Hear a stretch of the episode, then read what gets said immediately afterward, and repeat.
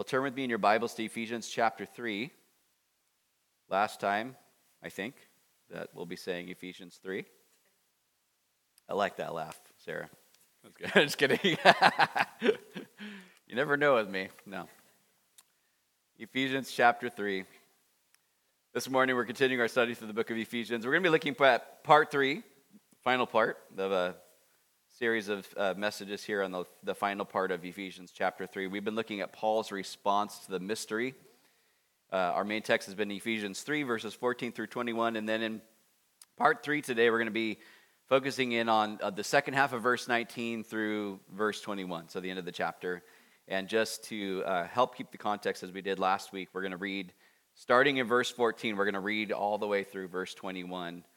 And so, uh, starting in verse 14, Paul says, For this reason, I bow my knees to the Father of our Lord Jesus Christ, from whom the whole family in heaven and earth is named, that he would grant you, according to the rich of his, riches of his glory, to be strengthened with might through his Spirit in the inner man that Christ may dwell in your hearts through faith, that you, being rooted and grounded in love, may be able to comprehend with all the saints what is the width and length and depth and height, to know the love of Christ, which passes knowledge, that you may be filled with all the fullness of God. Verse 20 Now to him who is able to do, exceedingly abundantly above all that we ask or think, according to the power that works in us. To him be glory in the church by Christ Jesus to all generations forever and ever. Amen. I just feel like it's appropriate for us to just join Paul in that. Amen. We uh, spent time three weeks ago. We, we focused in on verses 1 through 13. We looked at Paul giving us insight about the mystery. I'm not going to give um, background context into that because we've, we've done that the last couple weeks. But um, in this final portion of chapter 3, as we've been looking at the last two weeks, Paul's bringing now this heavily doctrinal section of his letter uh, to a close. It's not the end, like the amen is not like, and then he forgot that he had more to say right? Like, oh, wait, but there's more. Like, uh, no, he's, it's, just like the culmination of Paul is laying this foundation, like a right understanding for right living, right? Like, we're learning to sit so then we can learn to walk.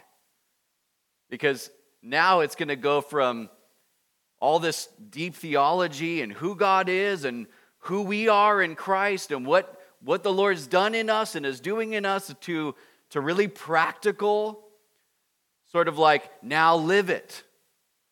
Like, now with that, this is what then we're supposed to be doing. This is what God is requiring of us. And so it's going from, um, from calling to conduct, it's going from, from, from sitting to walking, it's going from, from uh, theology to now the practical sort of outflow of that. Because if it's just theology for theology's sake and it doesn't transform our living, something's off. Something's wrong. There's a disconnect somewhere in us. If, if the things of God are not impacting how I'm seeing other people or responding to things or loving people or being about the kingdom of God and the gospel of Jesus Christ, and then my priorities are off, your priorities are off. There's, there's some repentance maybe that's necessary, maybe even like we looked at uh, last week with the, the letter that John was given from Jesus to give to the church of, of Ephesus 30 years later. Guys, you got a lot of great things going on, and you got the right theology, and you're standing for truth, but you don't, you don't have the, the love of Christ is no longer the motivating factor of your life. You've left your first love. And God forbid that this good starting point of the church of Ephesus would be something that we ever drift away from, right? We want to stay here. we want to stay here. We don't want Jesus to be going, Hi, you guys, this is great. I feel like what a horrible thing to read. Jesus saying, I have something against you. Oh, Lord, we don't want that. Keep us here. Keep us here. So, Paul's really laying this great foundation for us. He's been uh, sharing this amazing prayer of what he wants the Father to do in our lives. And these things, again, just they're internal. It's, a, it's, a, it's an internal spiritual work that Paul is praying for. He's not praying for external things because he knows if God's got a hold of us inwardly, if, if the Spirit of God's moving in us spiritually, in our, in our spirit, our hearts, the, the core of who we are, there's going to be an outflow. Things are going to change. And so he's praying for that predominantly. We've been seeing how there's four parts really to Paul's prayer in verses 16 through 19, and, and how each one of them builds upon the, the one before it. Some of uh, some scholars compare it sort of like to a to a step ladder, or maybe even to like a pyramid, where you see this bottom foundation and it is just building sort of towards a towards a peak. But man, it's been an amazing uh, prayer to, to dive into. And so, two weeks ago, we looked at the first two parts to Paul's prayer. Uh, last week, we looked at the third part to Paul's prayer. And then now today, we're going to look at the fourth and final part and uh, look at then Paul's uh, declaration of praise. And so, let's begin in verse 16. We're going to read through verse 19. Paul says in verse 16, um, as he's saying, oh, Man, I, I bowed my knee right? My, I bowed my knees in humility and submission, in earnestness to the Father, from whom the whole heaven and uh, family in heaven and earth is named. Verse 16, that he would grant you, according to the riches of his glory, to be strengthened with might through his Spirit in the inner man, that Christ may dwell in your hearts through faith, that you, being rooted and grounded in love, may be able to comprehend with all the saints what is the width and length and depth and height, to know the love of Christ which passes knowledge, that you may be filled with all the fullness of God. We see the word that, as we've seen the last two weeks, in the second half of verse 19 shows us now for a final time Paul's building upon the previous part of his prayer. He's been praying, he, in the, the previous one being that we'd be rooted and grounded in the agape love of God. What a great thing to pray for. We'd comprehend, we'd grasp it, we'd lay hold of the greatness of this love with all the saints. And then that we would know experientially the love of Christ, which passes knowledge. And so, his prayer started with him asking the Father, according to his riches, his abundance of glory, what? To, to strengthen us. To strengthen us with might, his power, through his Spirit inwardly. He asked that Christ may dwell in our hearts through faith, that Jesus truly would settle in and feel at home in the very deepest parts of our being. Then asked the Father to do an even deeper and more profound and powerful work of his love, as I just mentioned. And now, in the fourth part, Paul's prayer here, building upon what he just prayed, he prays that you may be filled with all the fullness of God. That word filled, as we might guess, means to make full, to be or become generously supplied with something, but not with something, but with someone. Right? That we'd be filled with all the fullness of God. And as I've shared the last couple of weeks, and it, it's worth repeating, that Paul prayed for this because God desires it and he wants to do it understand that there's not any part that's lacking on God's end. He's complete in himself. God's not looking out and going, Look, just feel a little empty. I need something else in my life. God didn't create humanity because there was something lacking in himself. He, would, he didn't create humanity because he's going, man, like, you guys are going to complete me. No, he was complete already. He did desire that fellowship, he did, he did desire to have you and me. But you and I aren't this missing piece of God. But you and I do have a missing piece in us that's only filled by God. We're not completing Him. We can't add anything to Him that would make Him more full. But, guys, as we've been sealed by the Holy Spirit of God, that, that act of regeneration, born again by the Spirit of God, dead but now alive, formerly a child of wrath, now a child of God. We've already seen that Jesus, even with that being true of us, may not be completely at home in our hearts. We've considered that. This is something Paul prayed would be true of each one of us by faith. And, and every that, that every bit of our hearts would be a welcoming place to Jesus where he's able to settle in, truly be Lord of our hearts. And this final part of Paul's prayer really just reinforces what he's already been praying for that, that God would have every bit of us, that we would be filled with his fullness. I like what um, Bible commentator Warren Wiersbe said about this. He, he wrote, It is said that nature abhors a vacuum. This explains why air or water will automatically flow into an empty place. The divine nature abhors a vacuum. God wants us to experience his fullness. Filled unto all the fullness of God is the more accurate translation. This means uh, uh, sorry, the means of our fullness is the Holy Spirit, Ephesians 5.18. And the measure of our fullness is God himself, he says, Ephesians 4.11 through 16. It is tragic when Christians use the wrong measurements in examining their own spiritual lives. We like to measure ourselves by the weakest Christians that we know and then boast, well, I'm better than they are. Paul tells us that the measure is Christ that we cannot boast about anything, nor should we. When we have reached his fullness, then we have reached the limit. In one sense, he says, the Christian is already made full in Christ, Colossians 2 9 and 10, where uh, in that passage, complete means uh, filled full. Positionally, we are complete in him, but practically, we only, or sorry, we, we enjoy only the grace that we apprehend by faith. The resources are there.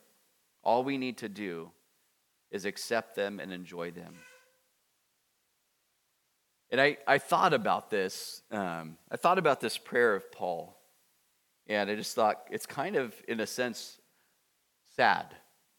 It's sad that it would be a, Paul, a, a prayer that Paul would even need to, to pray because to a certain extent it kind of reveals that we settle for lesser things or we, we seek to be filled with other things things that crowd out our ability to really be able to be filled with god's fullness and be completely satisfied with him alone. And i'm sure you, you know what i'm talking about. There are things where um, it can be so easy. We, we could read like the the account of Jesus with the Samaritan woman in John 4 and probably so easily identify to a certain degree with Jesus saying, like, you know, the person who comes and draws from this well, they will thirst again. And it's, it's like human nature for us to want to find our, our filling, our fullness in other things. Like, this thing's going to complete me. This is going to be the thing. When I get that, I'll be content. I'm going to be good. I'm not going to need anything else. And it's this relationship, it's this status, it's this place in the company, it's this car, it's living in this neighborhood. Like, this is the thing. And, and to find that there may be temporary a feeling of completeness or fullness or like, man, this really did it. And how easily those things just uh, wear off and, and are shown for what they really are a well that we draw from that leaves us thirsty again. And Jesus is going, just like he did to the Samaritan woman, right? He who comes to me and drinks of living water, you will never thirst again. And to know that all the things that we could really desire, spiritually, eternally, um, are only found in Jesus. Jesus, in whom all the fullness of the Godhead dwelt bodily, right? You think about being filled with all the fullness of God, and we go, Lord, I can easily settle for something lesser. And lesser doesn't mean sinful. That's the thing. That's, that's the part for us that we have to really uh, be mindful of. Because oftentimes what we're looking out for, our caution sort of spiritual, you know, radar, we're looking for like, okay, I just need to make sure that I'm not settling for sinful things. But sometimes it's just good things that are not the best things. Good things, but not the perfect thing, which is just Jesus. But what an amazing thing, right? It, there's a tragedy kind of behind this verse because it does reveal, it sort of exposes our um, natural tendencies, right? To kind of like want to be filled with something else. But at the same time, there's like this amazing encouragement. Paul's praying for something, knowing that that's human nature, knowing that we oftentimes try to be filled with other things that will never be the thing. Because only God has all the fullness. Only He completes, only He satisfies. And Paul's going, I'm praying this because even though we might drift into these sorts of tendencies, God's looking at us and He's going, Come on back. Come on back to this place of simplicity, this place of, of right priority, right? That vertical priority. God, it's only you. I need to be filled with your fullness. And Paul's going, God, would you just do it? Like, yeah, we blow it. And yeah, we tried to be filled and we, we do settle. But Lord, would you bring us bring us back to that place? Get our get our get our focus in the right place. That we would be filled with you alone. And to know here that God's going, I want you I want you to be filled with my fullness. That's kind of like an amazing thing because you think about the vastness of God. You know, if you've read through some of uh, the Old Testament accounts when, like, uh, God was tasking uh, Solomon with building the temple, right? It wasn't going to be David. David wanted to build the temple really bad. And God's like, sorry, um, your son will, though, right? So David gets everything, he makes sure everything's in order. And Solomon goes like, God, how could you dwell? How could you dwell in something made by hands? The heavens can't even contain you. Let alone this this building. So like you think about it on that level and it's like how you that we'd be filled with all the fullness of God. God, us? How could we? How could we contain that? How could that be even a possibility? And to know that God's going like, but I want to do it as much as possible. Like, yeah, you're not going to be you're not going to be able to contain everything, but God wants you to have as much of Him as possible. I like what um, William MacDonald said about this in his uh, commentary. He said, the, the climax in this magnificent prayer is reached when Paul prays that you may be filled, and he says literally it means to be unto, all the fullness of God. All the fullness of the Godhead dwell, dwells in the Lord Jesus, Colossians 2 9. The more he dwells in our hearts by faith, the more we are filled unto all the fullness of God we could never be filled with all the fullness of God, but it is a goal toward which we move. And yet, having explained this, we must say there are depths of meaning here we have not reached. As we handle the scriptures, we are aware, aware that we are dealing with truths that are greater than our ability to understand or explain. He says we can use illustrations to throw light on this verse. For example, the thimble dipped in the ocean is filled with water, but how little of the ocean is in the thimble. Yet when we have said all this, the mystery remains, and we can only stand in awe at God's word and marvel at its infinity.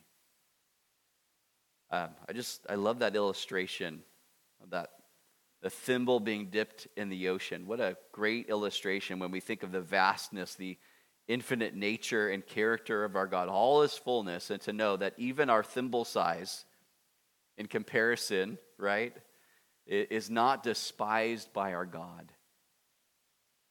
He's not going like, well, look at how little I can fill. Like, that's just, forget it.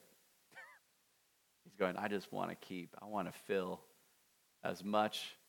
And I think even our faith, like, I think there's an ex- expansion that God does in us to be able to, to um, just experience more of Him, right? As we grow in the Lord, as we know Him more, as our lives are more and more surrendered to Him, and um, that God really uh, does that work of, of growing our capacity even for him. Um, it's not, we're not despised by God. He looks upon us in all his love and desire for you and me. And God, through the prayer of Paul, is saying, I want you to be filled with all my fullness. And uh, what an amazing God we have. You know, really, it's mind blowing. And, and just like Paul should well within our hearts just praise and worship to the Lord, uh, awe of him. And we, we see this in Paul in his response to that prayer in verses 20 and 21. He says, verse 20, Now to him who is able to do exceedingly abundantly above all that we ask or think, according to the power that works in us, to him be glory in the church by Christ Jesus to all generations forever and ever. Amen. Paul's praise here at the end of chapter 3, it's, it's really the culmination of all the amazing truths that he's been writing about since the beginning of chapter 2. Right? Because if you remember at the end of chapter 1, he, there was another prayer. So Paul's other prayer was sort of like the culmination of chapter 1, the things that he wrote about there. Now he's, he's following it up with another, uh, another prayer, another moment of praise and he's, he's brought to this place of doxology, uh, of worship, as he considered, really, if we, we think about the context here, that we were dead in sin and trespasses, right? But now we're alive in Christ. We were slaves to this world and Satan in our flesh, but now we've been seated positionally with Christ in the heavenlies. We were children of wrath, but, but now we're children of God who have been saved by the amazing grace of our God, who is rich in mercy and loves us greatly. Coming to this place of doxology as he considered the divide that existed between Jews and Gentiles, um, how Jesus broke down that wall of separation, abolished it, put it to death, the enmity that was there, he put it to death, that we would be made one new humanity, one people out of two reconciling both Jew and Gentile to God through the cross, reconciling Jew and Gentile now together, now giving Jews and Gentiles equal access by one Spirit to the Father. Brought to this place of doxology as he considered the mystery hidden in past ages that had been revealed to him and the other apostles and prophets. That believing Gentiles would become fellow heirs with believing Jews of the same body, partakers of God's promises in Christ through the gospel. Paul's conclusion to all of that was just worship, praise, recognizing in all these things just how amazing God is. How amazing He is. To think that God his follow up to those prayers that he just prayed, that God is able to do exceedingly abundantly above all that we ask or can, can ask or think. Because we would never have been able to think about or ask that God would do all these amazing things. Because they all just seem way too much. Right? All of that, all the things that he's been writing about since the beginning of chapter 2. And all of it is just way beyond imagination, even. And yet God did it. God's done it. But having said all that, you know, it is important for us to keep in mind that, that Paul's praise here is connected to his, his prayer and the things he's been writing about. There, there's a clear context here to Paul's declaration of praise that we do need to be uh, careful to not take out of context and distort. So, one example would be we don't just take this verse and go, well, God's able to do exceedingly abundantly above all that I can ask or think. So I've been asking for God to give me a promotion at work, but maybe because God's able to do exceedingly abundantly above all that I can ask or think, He's going to make me the President of the United States. Or I was just praying for God to fix my car, but God, you can do exceedingly abundantly. He might just have a Lamborghini show up in my driveway. Like, well, he can do exceedingly abundantly above all that I can ask or think. Like, there is a context here, right? Like, that doesn't mean that God doesn't work in external sorts of ways. I, I think for any of us who have been walking with the Lord for any, like, solid amount of time, we could say, God, you have shown up in my life. You have done things in ways that I didn't even ask you to. You did it. I couldn't have even imagined. I'll use myself as an example. I couldn't have imagined at 20 years old, even, going like, one day my family's going to go plant a church somewhere and we're going to, and I'm going to be a lead pastor. Like, I had no aspirations for pastoral ministry at 20 years old like the, the imagination for, for, what we might think of, what we might dream up, what we might think that God would do, how many of us could say, He's able? He's able to do exceedingly abundantly above all that I can ask or think. He's done those sorts of things, not just inwardly, but He's done them in relationships. He's done them in my finances. He's done them in, in a multitude of different ways. I've seen God do things that only He could get the glory for. And it doesn't minimize this. Like, we, we still do the same thing. Praise you, God. All glory to you, both now and forever. Amen. God, you are so good that you would do this in my life. But again, just the, the context here. The context is God's internal work, not our external prosperity.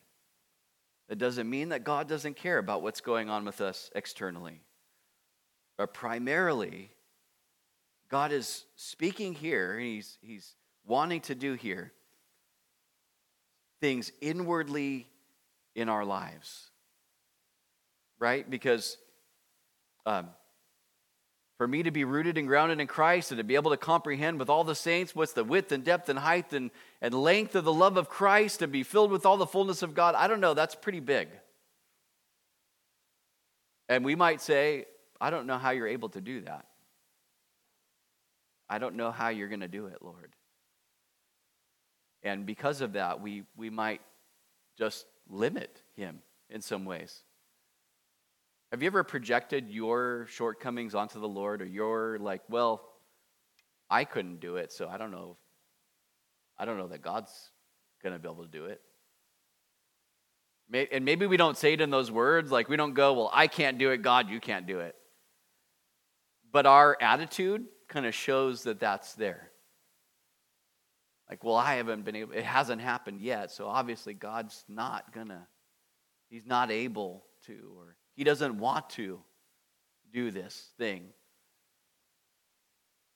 that we would be careful not to project our limitations onto the Lord. Why? Because Paul's saying here, God is able. He's able. Will he and won't he? Like that's not that's not what he's getting at. He's not he's not like trying to like compartmentalize this. Well, like if it's in this category and if it's this thing and in this situation and this is going on, then he's able to do that. Or he will do it. He just wants us to be full of faith about this reality of God. He's able. He's able to do exceedingly abundantly. He, Paul's making up words, even. Exceedingly abundantly. This is a super superlative. He's just like the best, bestest. Paul has no problems with that. Exceedingly abundantly above all that we can ask or think.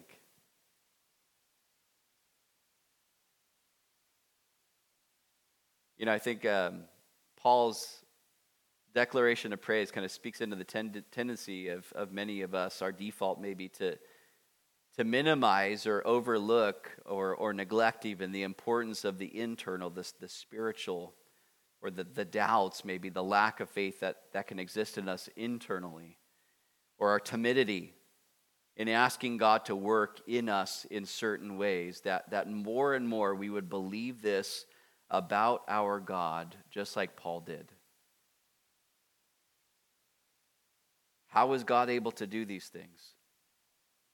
He's able to do all these things and, and still doing exceedingly abundantly above all that we can ask or think in so many different ways today, according to the power that works in us.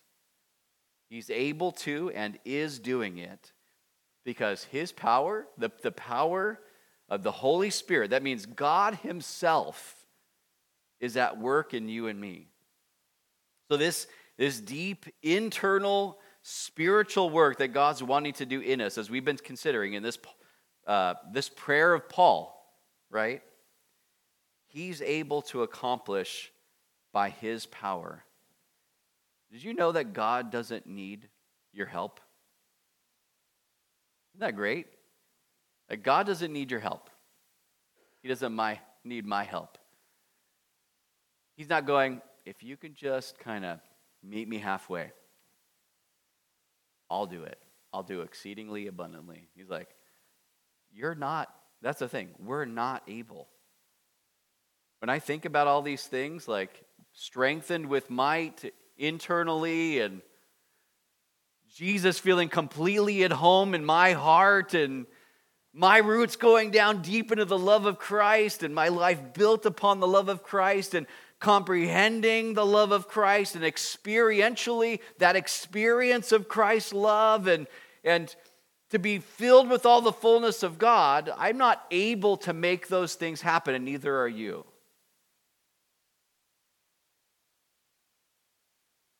But Paul's going, he's able to do it. He's able to do it.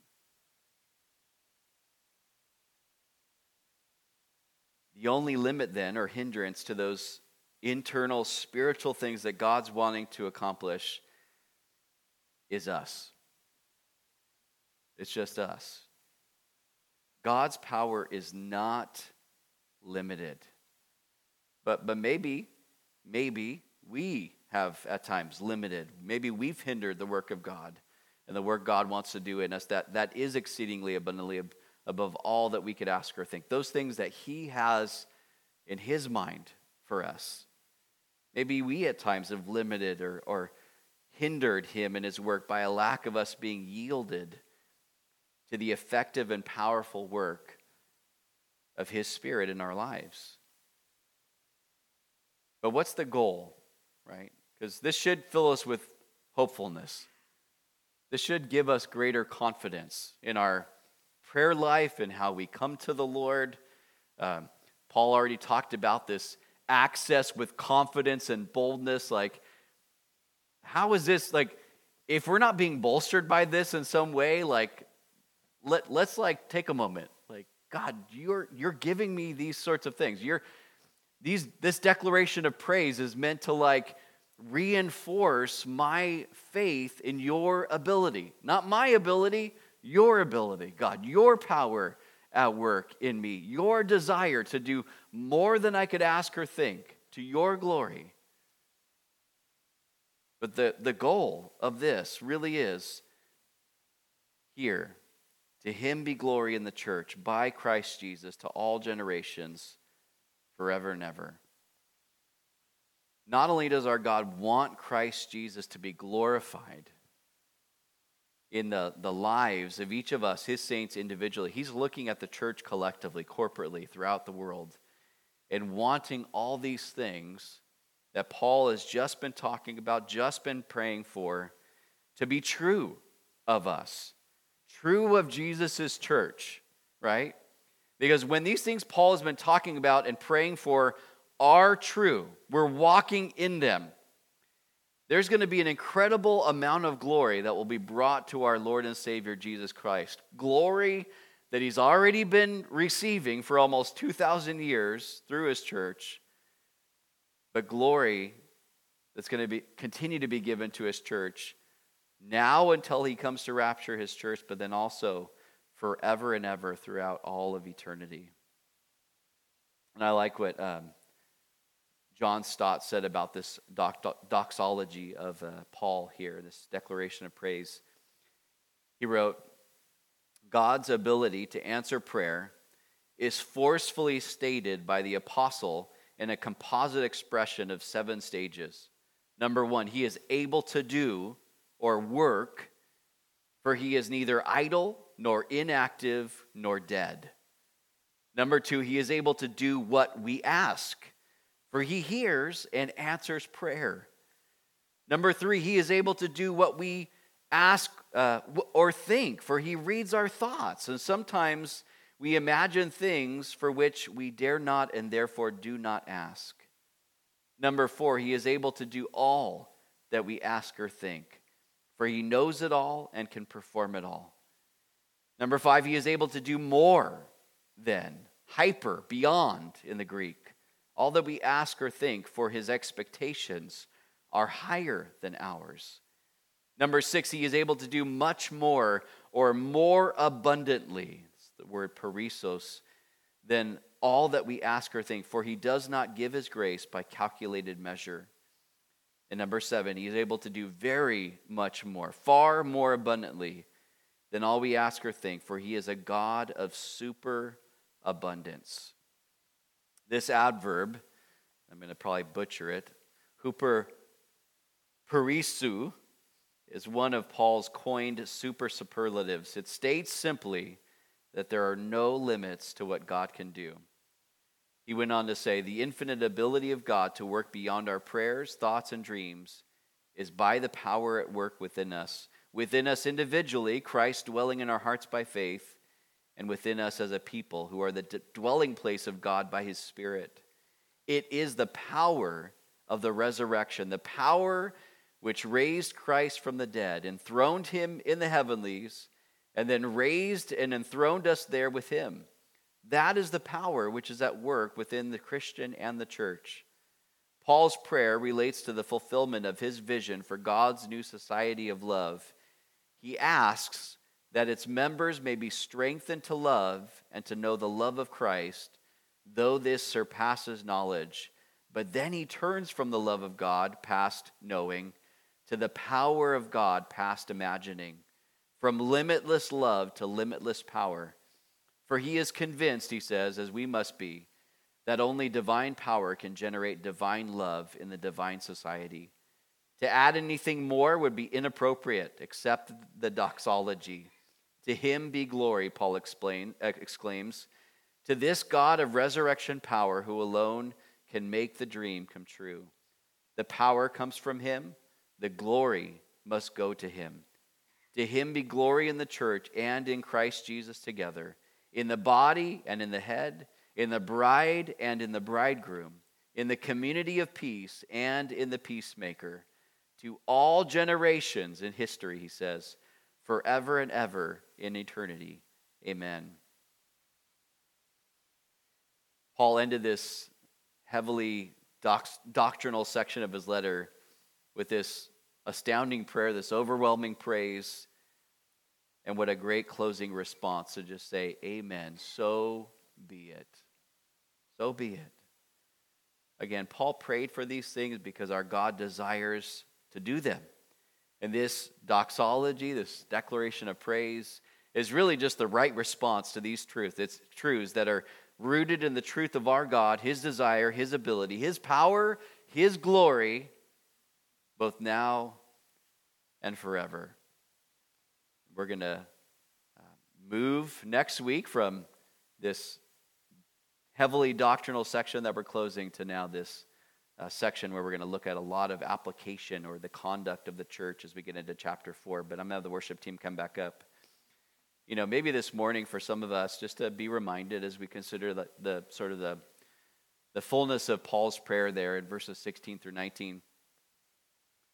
Um, that maybe even as we, we look at that last part, just that fourth part of Paul's prayer, that we would this morning just recognize in us if there's areas for us where maybe we've been settling for, um, for lesser things or seeking to be filled by other things, that crowd out our ability to really be able to be filled with God's fullness, um, to just lay those things down before the Lord. Because if you've tasted it in the scene that the Lord is good, uh, truly God wants to ruin your taste for anything else. And, um, and that's a good place to be in. It's a really good place to be in. But I think on the other hand of that, not just not just a challenging word, but just an encouragement that, that this morning God's going, you know all these things that Paul prayed for? They weren't just, he didn't pray him just to pray him. That God's going, I want to do them. I want to do these things in you. And not only do I want to do them, I am able to do them. I'm able to. I'm able to. You know how I'm able to? Because I have all the power. I have all the power to, to bring it to fruition. I have all the power to work in you in all the ways that only I can.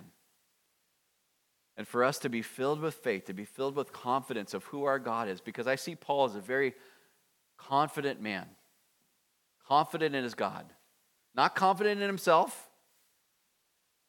but very confident about his God. And what does it look like when people are confident about their God? What does it look like when, when people are yielded to their God? What does it look like when God's doing these things in the lives of his people, in the life of his church?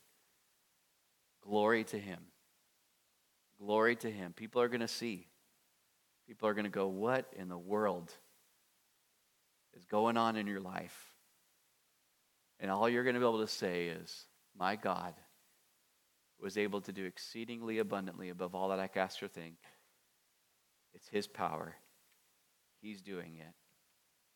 And we just give Him all the glory. How do we let our light shine before men that they may see our good works and glorify our Father in heaven? I think this is a great starting place, right? Because all will know that we're disciples of Jesus by the love that we have for one another. And so much of this prayer is focused on the love of Christ.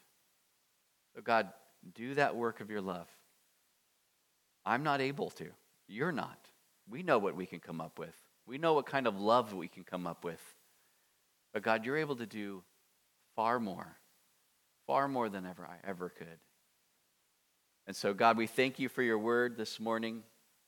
Lord God, what an amazing Father you are. Lord, what an amazing family we get to be a part of as your people, your sons and daughters. Lord, what an amazing blessing to be a part of your church, the big C in the world, but Lord, also a part of a local fellowship of believers. And God, as your people this morning, Lord, we just we bow our hearts, God, in submission to you, Lord, in humility before you, God. And all these things that Paul's been praying, Lord, we pray for ourselves and for others. God, would you do it? Lord, you took us from being dead in sin and you've made us alive. Lord, you took us from a place of being slaves to being seated in the heavenlies positionally. Lord, you took us from a place of being a child of wrath to making us children of God. Lord, there is no end to what you could do.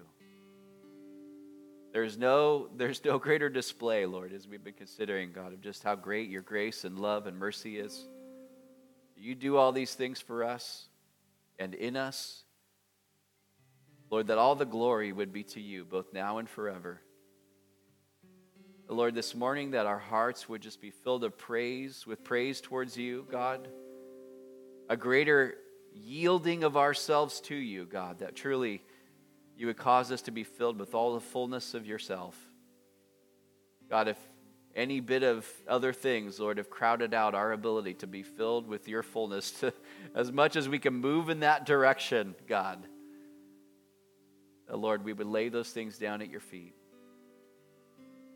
Lord, we give those things the, the boot in our hearts. God, you meet us where we're at today. Lord, give us even greater confidence in you. Lord, that others would be drawn to you, Lord, as they just see your work in our lives, Lord, your love, God, just invading every bit of us.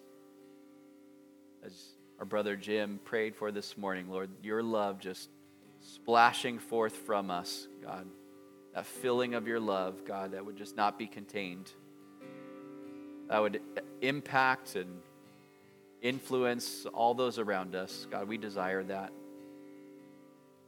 But if you're here this morning, you've not put your faith in Jesus, you have an opportunity here this morning to just make that decision for Christ and to open your heart to his love, to, to receive that for yourself, to know what it is to be forgiven of your sins and trespasses that anybody this morning that you would go, that's me. I want I want to be saved. I want the life of Jesus in in me. I want the power of God at work in me. Yeah, I see you. Anybody else that you're going, that's that's me today. I need that. God, I desire your work. Lord, I pray for this sister who raised her hand, Lord. Thank you for that. Lord, I thank you for her heart to just make that acknowledgement and confession this morning, God. I pray that, Lord, you would meet her where she's at. I encourage you just in your own heart. There's not like some special recipe of prayer to pray, but really just an acknowledgement to say, Jesus, I'm a sinner. Jesus, I believe you're my Savior. So save me, Jesus. Forgive me of my sins. Come into my life. Jesus, I repent of my sin. I, I turn away from it and I turn to you by faith. Jesus, be my Savior, my Lord, my God, my friend. Help me to live for you, Lord. I believe you died for me. I believe you rose from the grave. Jesus, I give my heart to you today. Lord, we thank you for this decision for you, God. We just think about your greatness, your goodness, Lord. Each of us, Lord, we just would celebrate that decision, Lord. We, we are thankful, Lord. Yeah. God, we, we praise you for who you are. Lord, continue, Lord, the one who's able to do. Lord, continue it. We give you all the glory, Father. In Jesus' name, amen.